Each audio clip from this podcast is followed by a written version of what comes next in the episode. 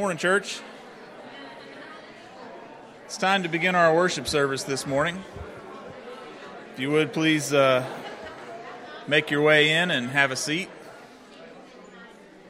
Please take out a songbook and turn to number 102. First song will be number 102. In vain, in high and holy lays my soul her grateful voice would raise. For who can sing the worthy praise of the wonderful love of Jesus? Wonderful love, wonderful love, wonderful love of Jesus. Wonderful love, wonderful love, wonderful love of Jesus. A joy by day, a peace by night, in storms a calm, in darkness light, in pain a balm, in weakness light is the wonderful love of Jesus. Wonderful love, wonderful love, wonderful love of Jesus. Wonderful love, wonderful love, wonderful love of Jesus. My hope for pardon when I call, my trust for lifting when I fall. In life, in death, my all in all is the wonderful love of Jesus. Wonderful love, wonderful love, wonderful love of Jesus. Wonderful love, wonderful love, wonderful love of Jesus.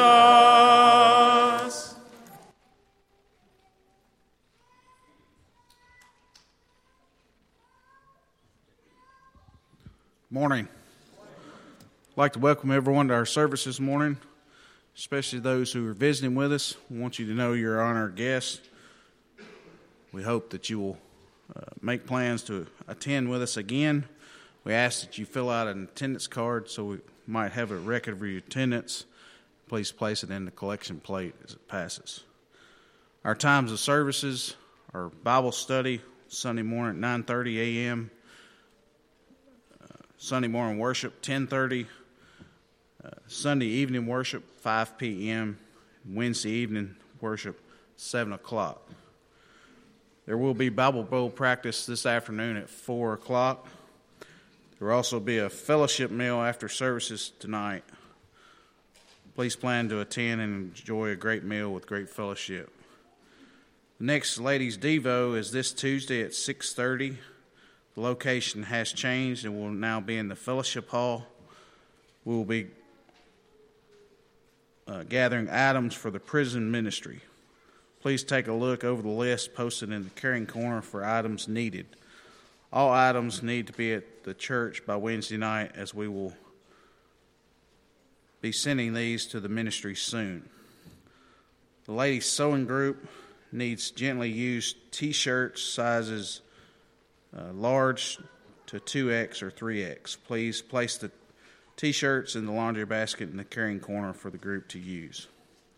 We invite all teachers and assistants that teach in our Bible classes and those who taught in VBS to a special night just for you. The banquet will be Saturday, October 22nd, 6 p.m. in the fellowship hall. Please sign up on the sheet in the foyer so we may better prepare for this event. The ladies are invited to a diaper and wipe shower for Becca Lacombe and Madison Wallace on Sunday, October 23rd at 2 p.m. Becca is expecting a boy, and Madison is expecting a girl. I have a few thank you cards. To my church family, thanks so much for the cards, calls, text messages, and prayers for me during my illness. Love Wayne Head. Next one says, To everyone who came to visit, sent flowers, all your cards, uh, all your calls and prayers, the wonderful meal prepared for our family, cards, and just your kind words of comfort. And the list just keeps going on and on. All this brought light into a very difficult time. Thank you for your love and support through everything. As my daddy would say, I'm glad you all got to see me again, and I will see you in heaven. Love Mike and Susan Myers.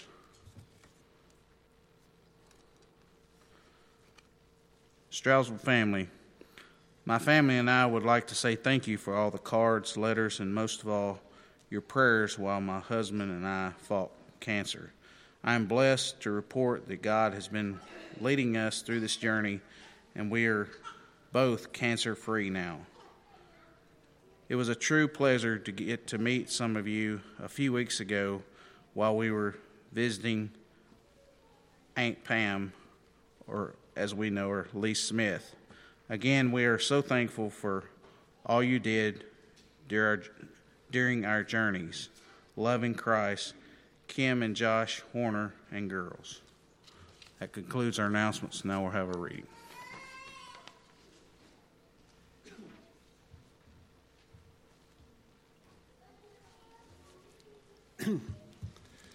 This morning I'll be reading from Colossians 3, chapters uh, verses 23 to 25, and I'll be reading from the NIV. Whatever you do, work it with all your heart, as working for the Lord, not for human masters, since you know that you will receive an inheritance from the Lord as a reward. It is the Lord Christ you are serving. Anyone who does wrong will be repaid for their wrongs, and there is no favoritism.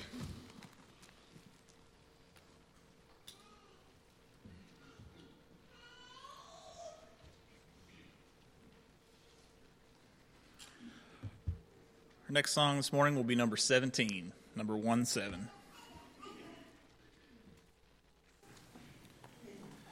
Hallelujah, praise Jehovah, from the heavens praise his name. Praise Jehovah in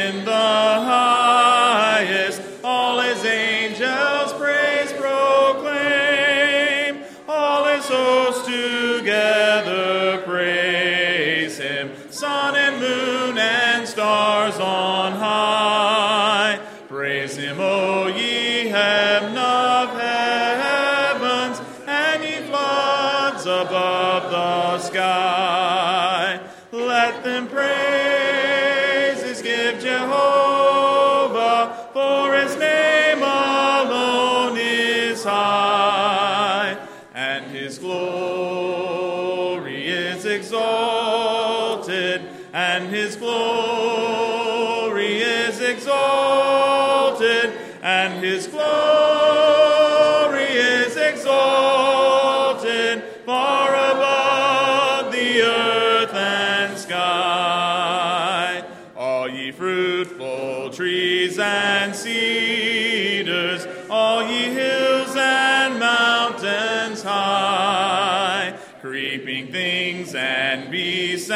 and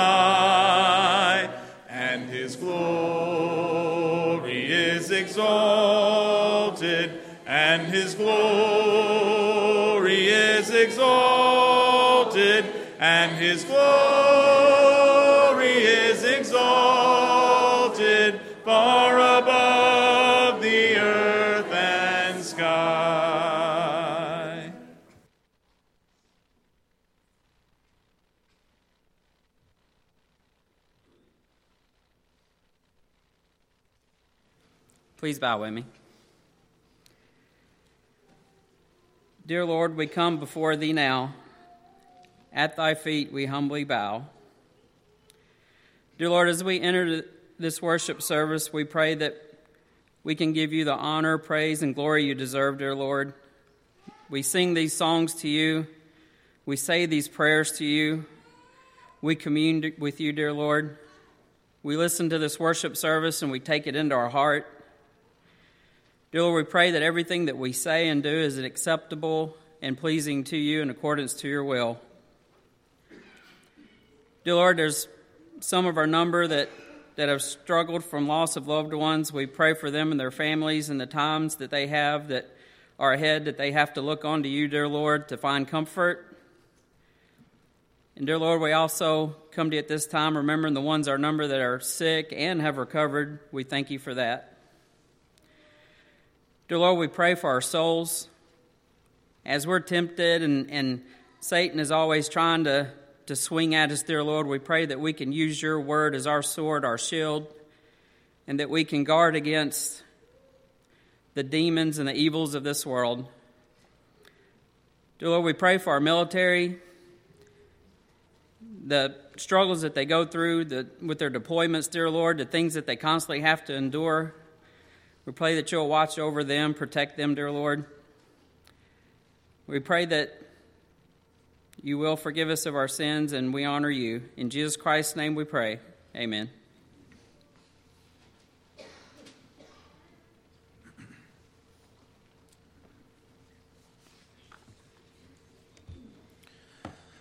Following this next song, we'll partake of the Lord's Supper together. Your only son, no sin to hide, but you have sent him from your side to walk upon the guilty sod and to become the Lamb of God. Your gift of love they crucified. They laughed and scorned him as he died. The humble king they named a fraud and sacrificed the Lamb of God.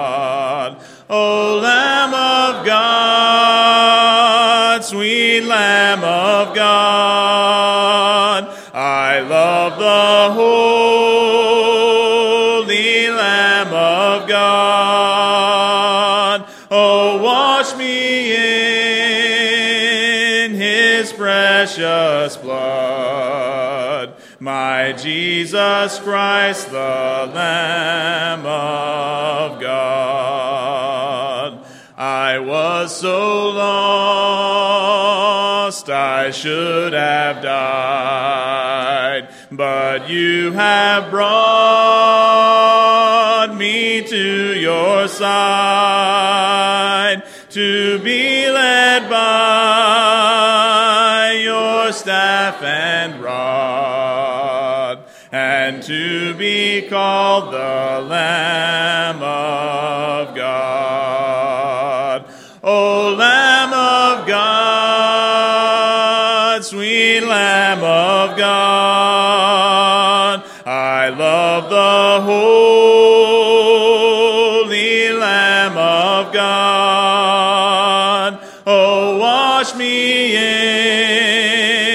in his precious blood. My Jesus Christ, the Lamb of God.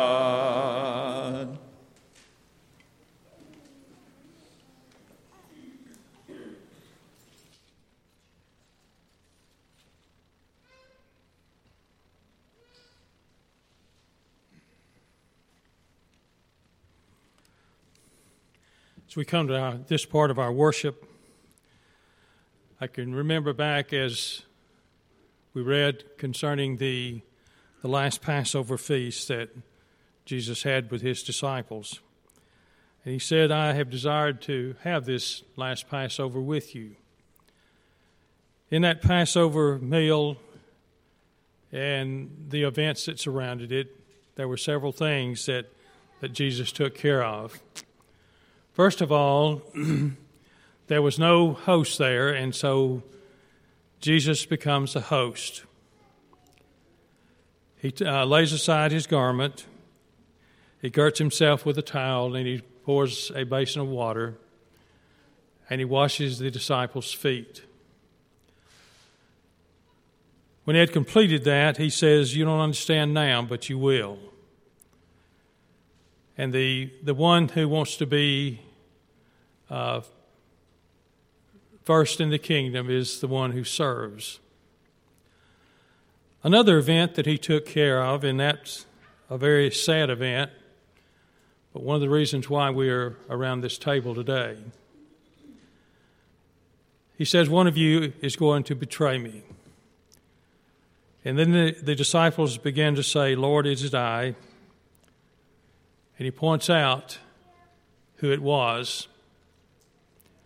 And as Judas leaves that supper that night, Jesus says, Whatever you do, do, do thou quickly.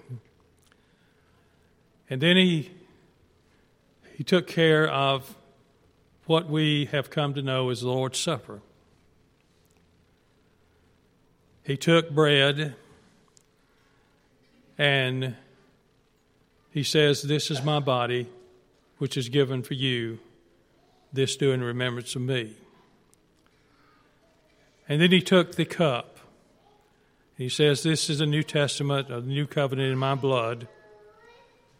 This do in remembrance of me. And when Jesus went to that cross, he went there and he gave his life willingly and he shed his blood that we might have hope in life. Shall we pray? Our Heavenly Father, we are thankful for this bread which represents the body that was sacrificed on the cross for our sins. Father, that your great love compelled him to come to this earth and his willingness to go to that cross and give up his life that we might have hope in life. Father, we pray that you would bless us as we partake of this bread, is our prayer in Christ's name. Amen.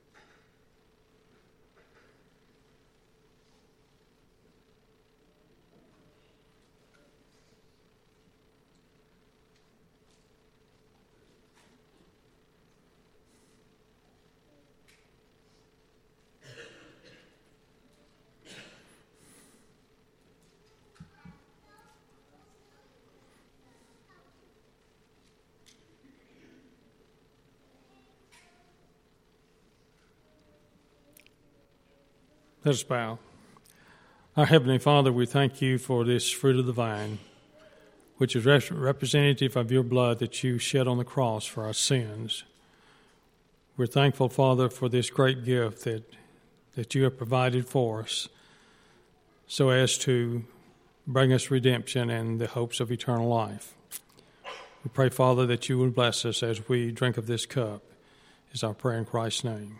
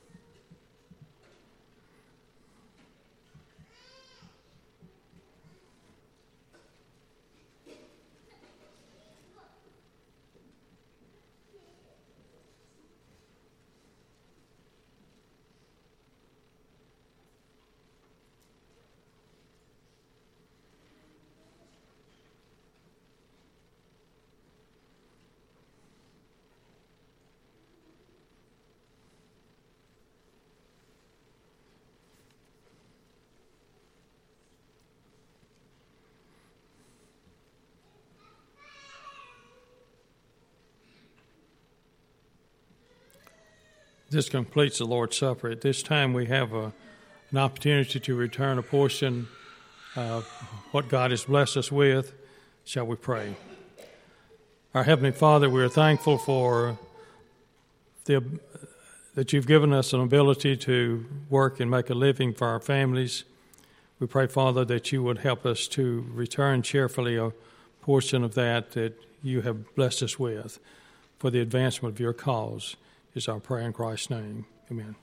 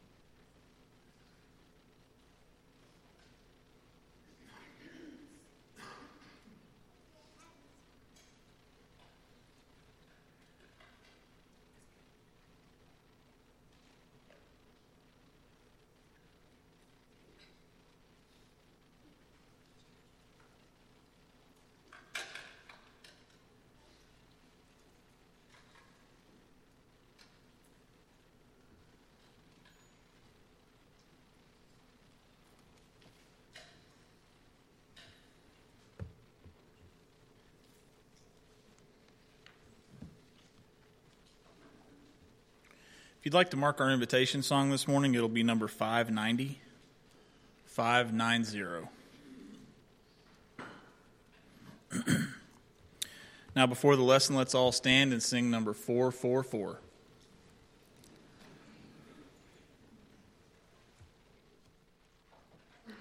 I once was lost in sin, but Jesus took me in, and then a little light from heaven filled my soul. It bathed my heart in love and wrote my name above. And just a little talk with Jesus made me whole. Have a little talk with Jesus. Tell him all about our troubles. Hear our faintest cry. Answer by and by. Feel a little prayerful yearning. Heart unto heaven is turning. Find a little talk with Jesus makes it right. Sometimes my path seems drear without a ray of cheer, and then a cloud of doubt may hide the light of day. The mists of sin may rise and hide the starry skies, but just a little talk with Jesus clears the way. Have a little talk with Jesus. Tell him all about our troubles.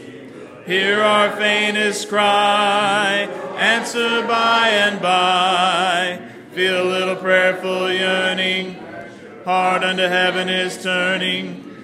Find a little talk with Jesus makes it right. I may have doubts and fears, my eyes be filled with tears, but Jesus is a friend who watches day and night. I go to him in prayer, he knows my every care, and just a little talk with Jesus makes it right. Have a little talk with Jesus.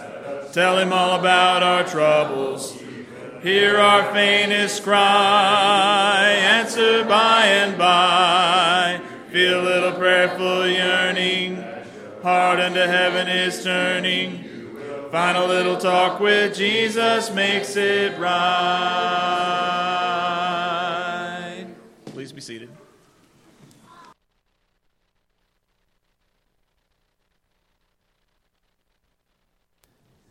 How's everybody doing today? Good morning. Good to see you. Appreciate you being here. And I wanted to let you know if you're visiting with us today, we're, we're blessed to have you. Thank you for coming, and we hope that you will come and be with us again. We're actually concluding a lesson series today on Queen Esther. We've had, I think, four, four lessons, an intro, three lessons. Today is the last lesson, concluding lesson. And so I hope you'll uh, enjoy our conclusion on the story of, of Esther, a time for faith and bravery. She was a beautiful woman, chosen basically to serve as a queen because of her beauty, but I believe what we find most enduring about her is her inner beauty, her faith, her bravery. We looked at a map of the Persian Empire, the most powerful empire at the time under which uh, several Jews had been taken captive and we know this was toward the end of the seven year, 70 year period of captivity. Initially, it was under Babylon, Nebuchadnezzar. And now we see a Persian empire. And so uh, here is Queen Esther serving in, um, in the capital, Susa, of the most powerful empire in the world at this time. And so today is going to be a conclusion. And what I'm trying to do is sort of wrap this thing up uh, with a conclusion and help everybody to understand what are the biblical applications. The second most important question is what can we learn? What can we learn from God's Word today? And what are the truths that are at the heart of the story? So I'd like to have a few things that you can take away and say, those are some interesting lessons from Esther, things that we can use in our life today that we use and observe. And so you'll hear me as I bring the lesson today, summarizing and and making some application. Our next slide shows an artist rendering of wicked uh, Haman. As he walks by, he's been elevated basically to second in command over uh, the empire, Persian Empire, second only to the king. But yet in the background, we see uh, Mordecai who refuses to bow. And this is kind of an, an, interesting discussion about why would he not want to bow? Was he not willing to submit to the authority? I think it was more about revering him and making God his Lord and Master and not bowing to another. And so this infuriated Haman, and Haman decided that he wanted to eliminate Mordecai, not only Mordecai, but eventually all of the Jews. So I want you to think about Mordecai for a moment. Here he is. He's standing in opposition to this proud Haman. He is a humble Jew. He he's taken on a young woman and raised her as his own daughter, Esther, who later becomes queen. Remember that the Jews have been taken by force out of their homeland, so they're in a strange land, strange language, strange customs, strange food. And so there might be an inclination to forget who you are, who you belong to. The fact that God is still your God and that you observe the Jewish customs and practices. And so here they are in this strange land. Now they're facing the risk of being destroyed after this edict has been sent out. I want to talk about the pride of Haman and the humility of Mordecai for just a moment. Again, our, our application today is what are the things that we can take away? What are the things that we can learn from this story of Queen Esther? If you have your Bible, turn to Proverbs 16. We're going to be reading this in just a moment. Proverbs 16, beginning in verse 17. In Proverbs 16, the writer says, The highway of the upright turns aside from evil. Whoever guards his way preserves his life. Notice in verse 18, the writer also says, Pride goes before destruction, and a haughty spirit before a fall. When I read this, I just see Haman. I see somebody who has grown so conceited and proud of themselves. They have a lot of things to brag about, and they're puffed up, and they resent anyone who doesn't acknowledge that they're powerful.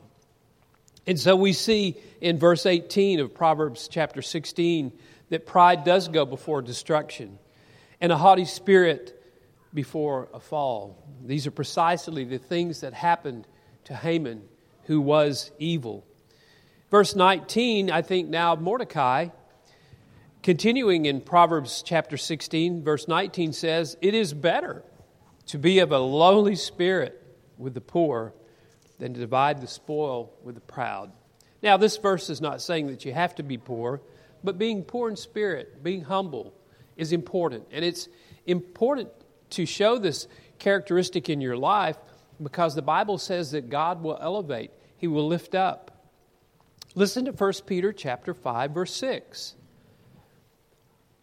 And as we read 1 Peter 5 6, I'm reminded of what Brother Gene pointed out, and I'm glad he said that in the upper room.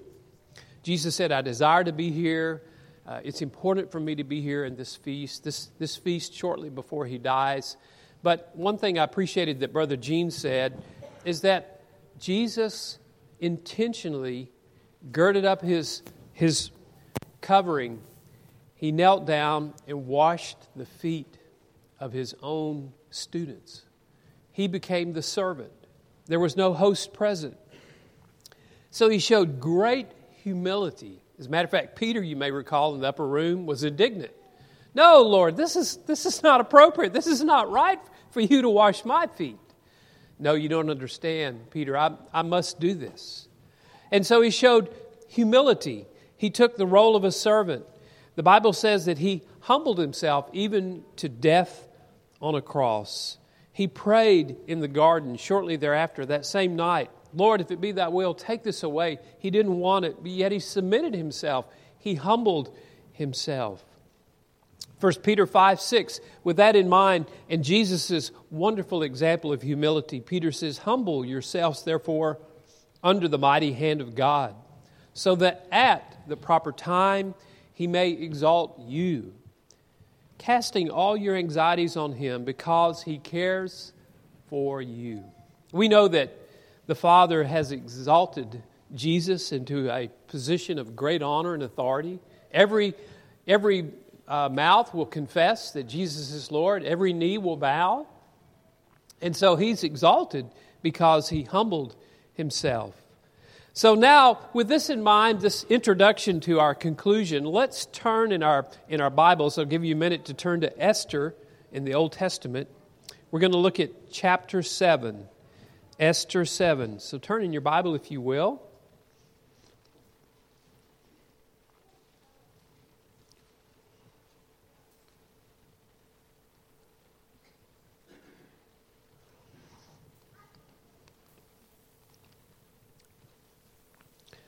All right, Esther chapter 7. We're going to begin in verse 2. So here we are. Let's show where we are in context of this lesson. Esther has had an initial banquet where she invited the king and Haman. She did not reveal her identity or her purpose at that time. She just served a feast. Haman went home, you may recall, and was bragging and talking about how wonderful it was that he had been chosen to attend. And then the next uh, day or so, she had the banquet part two, and that's where we find ourselves now. It's time for Esther to reveal everything, more specifically, to tell the king what this enemy Haman has been up to. So I'm going to pick up at verse 2 of Esther chapter 7. On the second day, as they were drinking wine after the feast, the king again said to Esther, What is your wish, Queen Esther? It shall be granted you, and what's your request? Even to half of my kingdom it shall be fulfilled. Now, this is always encouraging when, when the king says, Whatever you want, queen, I'll give you whatever you need, up to half of the kingdom. He was receptive and open, and sounded like he was quite impressed with her, enamored with her beauty, but also he had grown to like her as a person, a great deal of respect. Then, verse 3 Queen Esther answered, If I have found favor in your sight, O king, and if it please the king, let my life be granted me for my wish, and my people for my request. It's interesting in verse 4, she says, We've been sold, I and my people, to be destroyed, to be killed be annihilated. And then she says, If we had been sold merely as slaves, men and women, I would have been silent, for our affliction is not to be compared with the loss to the king. And then King Ahasuerus said to Queen Esther, Who is he? And where is he? Who has dared to do this? Now, now the queen, whom he very much appreciates, respects, and loves, is saying, I've been sentenced to die. My neck is on the chopping block along with all of my people. Esther says in verse 6 a foe and an enemy. And then you can see Haman. I'm, I'd love to be there. He's probably starting to turn ghostly white. all the blood has left his face because she's saying, This man, he's a foe. He's an enemy. This wicked man, Haman, he has done this. Haman was terrified before the king and the queen. Verse 7 The king rose in his wrath from the wine drinking and went to the palace garden. But Haman stayed to beg for his life from Queen Esther. This is at the point where he's groveling. He's probably trembling, shaking, falling to his knees, Please, Queen, please, please, I'll relent. I won't do this. I didn't know you were a Jew. It was Haman that I hated, or Mordecai I hated. And while he's groveling and begging, he falls on the couch where Esther was. As the king returns, he sees him. Will he even assault the queen in my presence in my own house? And as the word left the mouth of the king, they covered Haman's face. Then Harbona, one of the eunuchs in attendance of the king said, Moreover, the gallows that Haman has prepared for Mordecai, whose word saved the king, is standing at Haman's house 50 cubits high. The king said, Hang him on that. They hanged Haman on the gallows that he prepared for Mordecai, and the wrath of the king abated. I want to point out something about evil Haman. Something that I can relate to as we bring this story to a conclusion, and that is that Esther, Mordecai, and all of the Jewish people had someone who hated them, despised them, and wanted to destroy them. The plan almost succeeded. I want you to stop and think for just a moment. How about you? Do you have any enemies today? You're like, no, I don't have any enemies. I'm a good neighbor. When somebody's sick, I'll visit them and even take them a pie. Everybody likes me. Really? Let me ask you again Do you have any enemies? The answer is for all of you, Yes, you do have an enemy. His name is the devil. He's a rebellious, fallen angel, we believe. He stood with pride and was defiant to God, was cast down, and ever since has hated God's creation. That means you. The devil wants to destroy you. His name literally means the accuser. I believe the devil on the day of judgment, when the Lord returns and we stand before him, the devil's going to be on the side of the area where judgment is taking place, saying, Lord, you know what they've done. Let me tell you what I observed. Let me tell you what the demons have seen and recorded about this man. He doesn't deserve salvation. Destroy him, Lord, destroy him. He is the accuser. He's evil. He's deceptive. He's wicked. He's manipulative. And he hates you and he is lurking nearby. He seeks your life, but more importantly, he wants your soul. You have an enemy. We all have an enemy.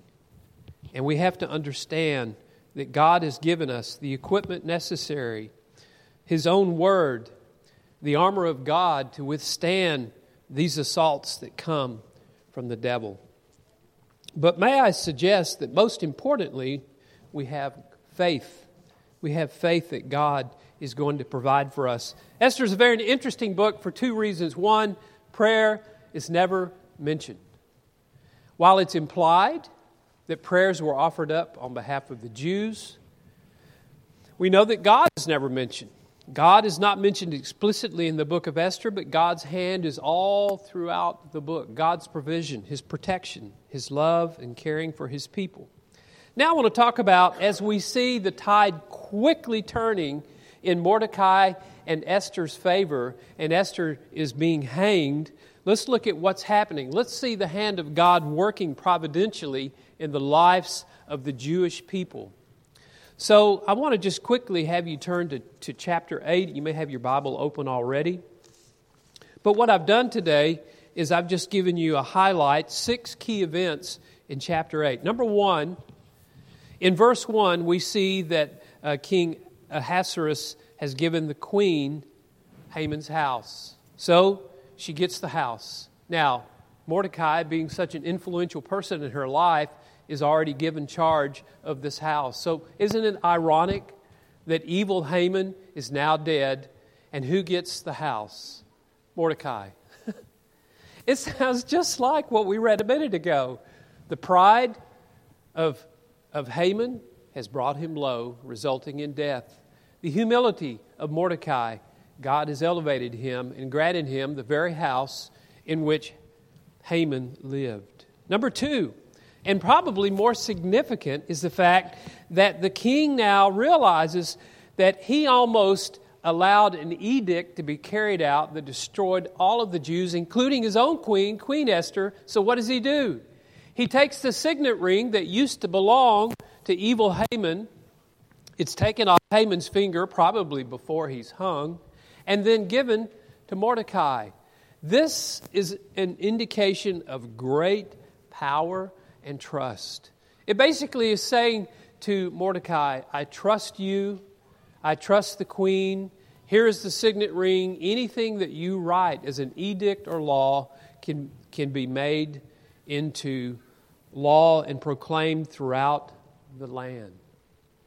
A lot of people don't realize this, but in chapter 8, we see that Esther again approaches the king uninvited. This is the second time this happens. And he extends the scepter to her, to her and she makes her final petition and request that this action not be carried out against her people. It sounds like initially what the king is saying is nothing will happen to you, queen, nothing is going to happen to Mordecai but he may not have thought about what was happening to the remainder of the Jews. The king's edict or order was still in effect. And so, what he does in, in uh, another event in this chapter is the letters of destruction for all the Jews are actually revoked. That's in verse 5, if you want to follow along. Let's read that together. She said, If it pleases the king, and if I found favor in your sight, if the thing seems right before the king, and I am pleasing in his eyes, let an order be written to revoke the letters devised by Haman the Agagite, the son of Hammedatha, which he wrote to destroy the Jews who are in all the provinces of the king. How can I bear to see the calamity that is coming to my people? How can I bear to see the destruction of my kindred? Then the king said to Queen Esther and to Mordecai the Jew, Behold, I've given Esther the house of Haman. They've hanged him on the gallows because he intended to lay hands on the Jews. But you may write as you please with regard to the Jews in the name of the king. Seal it king's ring. For an edict written in the name of the king and sealed with the king's ring cannot be revoked. By the way, who was wearing that ring? wasn't Haman. Mordecai, the man who had humbled himself, who trusted God, was now lifted up and exalted into a tremendous position of power. I love the story. So, chapter 8 the queen gets the house, she gives it to Mordecai. Mordecai gets the signet ring. Esther gets the scepter extended to her again, makes a final plea. The king, uh, under his command, has the letters revoked then, what I find interesting, the next thing that happens in verse 8 is the king says, Write as you please with regard to the Jews. He gives her a blank check. Whatever you want to say, whatever you want to do, allow the Jews to do. I will bless it, and you have my authority. And so basically, there was a letter written that allowed the Jews to defend themselves from their enemies. And so, as we continue reading this chapter, we see that the Jews are now uh, fighting those who would have them killed or destroyed.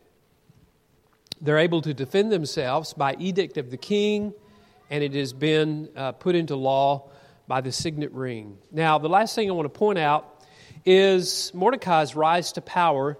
Drop down to verse 15. I just find this so interesting.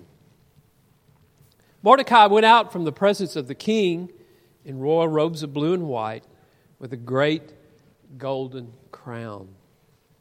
A robe of fine linen and purple, the city of Susa shouted and rejoiced. The kings had light and gladness and joy and honor. And in every province and in every city, wherever the king's command and his edict there was gladness and joy among the Jews, a feast and a holiday. And many from the peoples of the country declared themselves Jews, for fear of the Jews had fallen on them. So, what's happened? Things have very quickly changed where a man who was humble and trusted God has now been elevated to a tremendous position of authority and influence. The enemy of God's people is now dead, hung on his own gallows.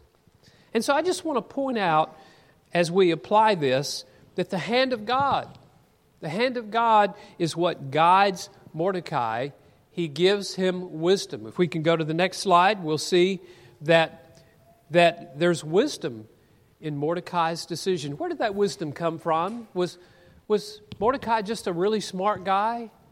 See, I think he trusted God he humbled himself. Lord, guide us. Help me as a leader to lead the people. Give me wisdom. And I believe that's precisely what God will do to us today. The king gives Esther total freedom. So God has endowed Esther and Mordecai with power to protect his people. And finally, they can do what's ever necessary to protect the Jews. Why were the Jews protected?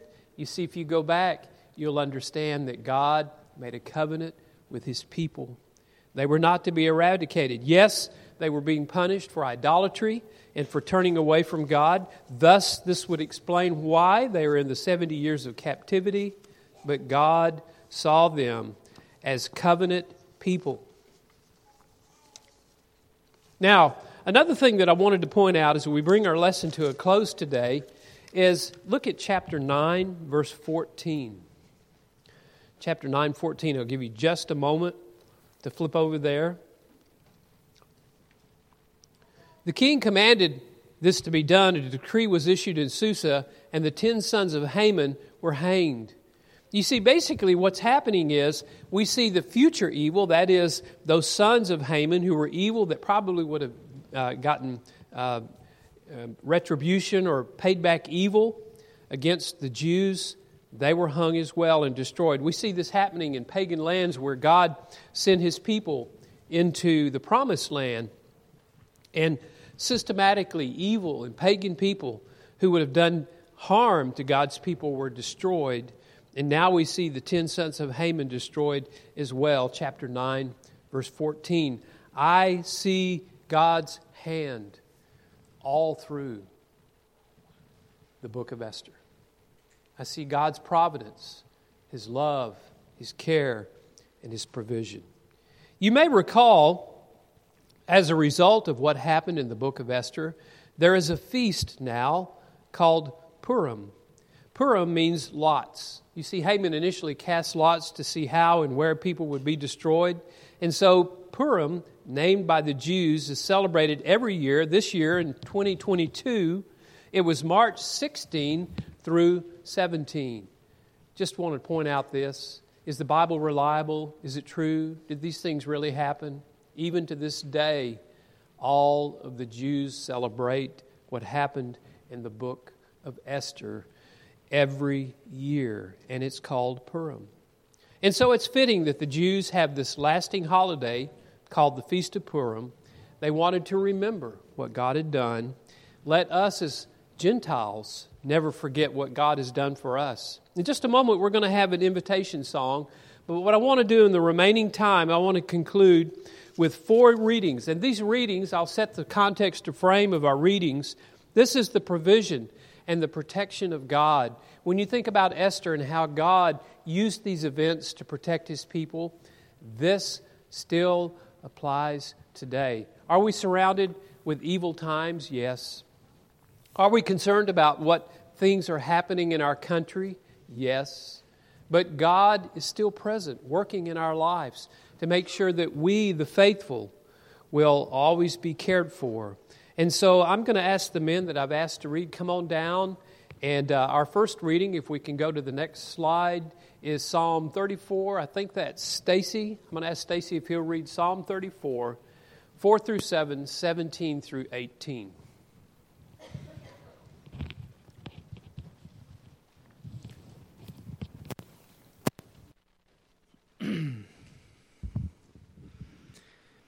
I sought the Lord, and he answered me. He delivered me from all my fears. Those who look to him are radiant, their faces are never covered with shame. This poor man called, and the Lord heard him. He saved him out of all of his troubles. The angel of the Lord encamps around those who fear him, and he delivers them. The righteous cry out, and the Lord hears them. He delivers them from all their troubles. The Lord is close to the brokenhearted and saves those who are crushed in spirit.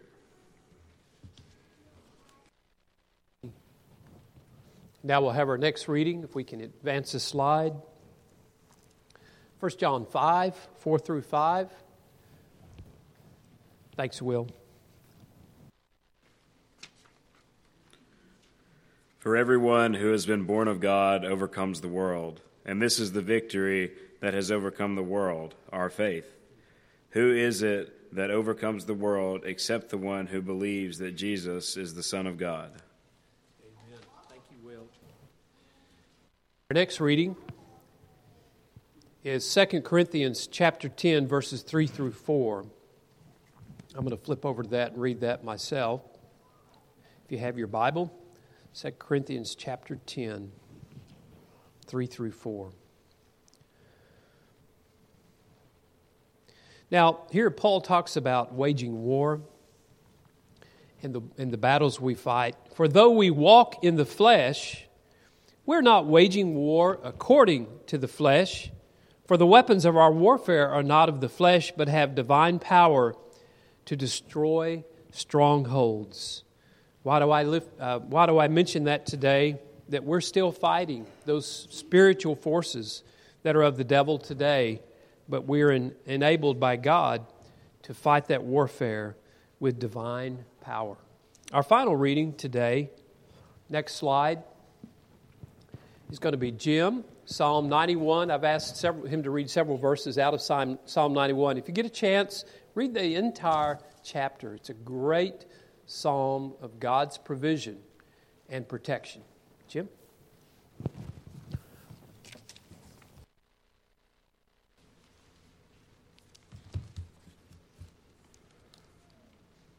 I will say to the Lord, my refuge and my fortress, my God in whom I trust. For he will give his angels charge concerning you to guard you in all your ways, that they will bear you up in their hands, lest you strike your foot against a stone. Because he has loved me, therefore I will deliver him. I will set him securely on high, because he has known my name. He will call upon me, and I will answer him. I will be with him in trouble. I will rescue him and honor him. With a long life I will satisfy him and let him behold my salvation. Thank you, Jim. Those of you that are observant Bible students may recognize Psalm 91 when Jesus was in the wilderness being tempted by the devil. The devil actually quoted from Psalm 91 saying, Jesus, Jump off the pinnacle of the temple. Psalm says that you won't be harmed. The angels will bear you up. But you know what Jesus said to that devil? It is written. And so, as you go through life, as you struggle, if you wonder if God is there, have faith, just like Esther. Have faith, just like Mordecai. Humble yourselves and keep studying the Word of God where you can be reassured that God is present in your life. And we see the end of the book of Esther how Mordecai is elevated to a very prominent and powerful position, how Queen Esther has saved her people through her faith, her bravery, her courage. I hope you've enjoyed this lesson from Esther. And I hope you can apply these things in your life. Know that God loves you, He's still active in your life today. We're going to invite you to come. We're going to sing Just As I Am. God wants you to come, confess sin, come to His throne. He loves you dearly. He loves you so much that He sent His one and only Son to die for you on the cross. Will you come today? If you need to confess sin, if you need to become a Christian, whatever that need is, we invite you while Jesse leads us.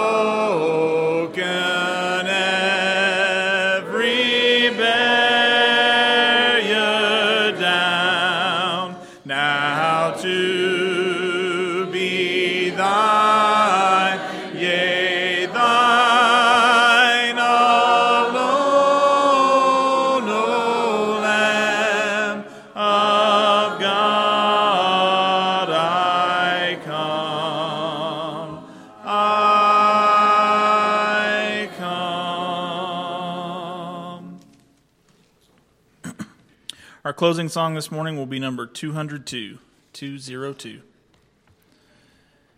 Following this song, we'll be dismissed in prayer.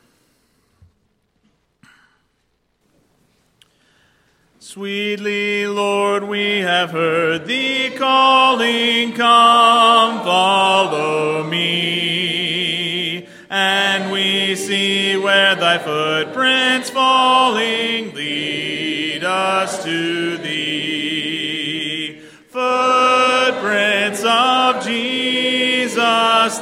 make the pathway glow. We will follow the steps of Jesus where'er they go. By and by through the shining portals turning our feet, we shall walk with the glad immortals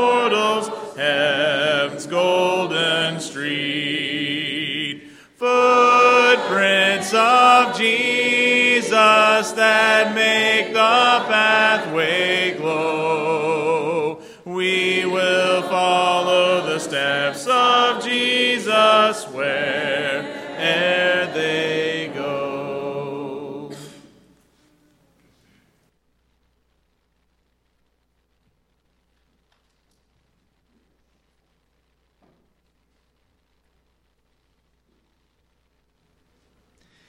Let's bow together. Thank you, Father in heaven, for this morning, uh, the gentle presence of your mercy and love through your Spirit. You've blessed us with uh, beautiful weather in the skies, with voices and hearts and the spirits within us that yearn to be like you, to fill up with the righteousness that you've created us to have. Thank you for times like this that we can share encouragement and your word. Thank you for your servant, Mr. Tom, who brings us words of encouragement and truth, and that you are calling us. Thank you for calling us. Thank you for giving us things worthy of life and of work, that we can be with you, participate in the in the divine and heavenly dwelling and reason that we're here. I, Father, thank you for an opportunity to serve, uh, especially those uh, in the church and those that are calling out. That you would raise us up to be your instruments, to serve those who are hurting and oppressed, those who are afraid, those who are suffering, and those especially in all circumstances that call on your name Use us, Father, to be instruments of both peace and rescue, of love and goodness. We ask through Jesus' name. Amen.